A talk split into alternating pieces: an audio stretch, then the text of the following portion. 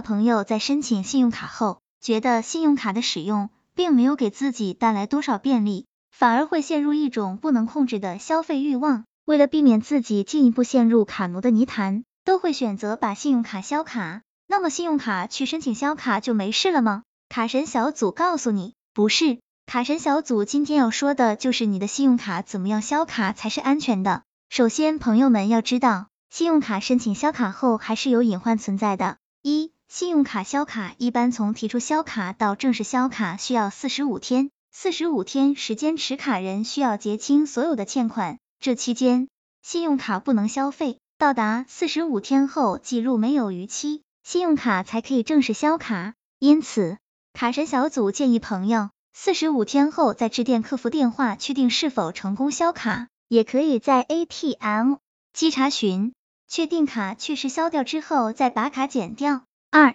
销卡不等于销户，销卡成功后四十五天内可以恢复，但是在这段时间内，卡片依然可以进行网络交易、转账。如果绑定了支付宝、微信等，记得解绑，不然产生交易就不好了。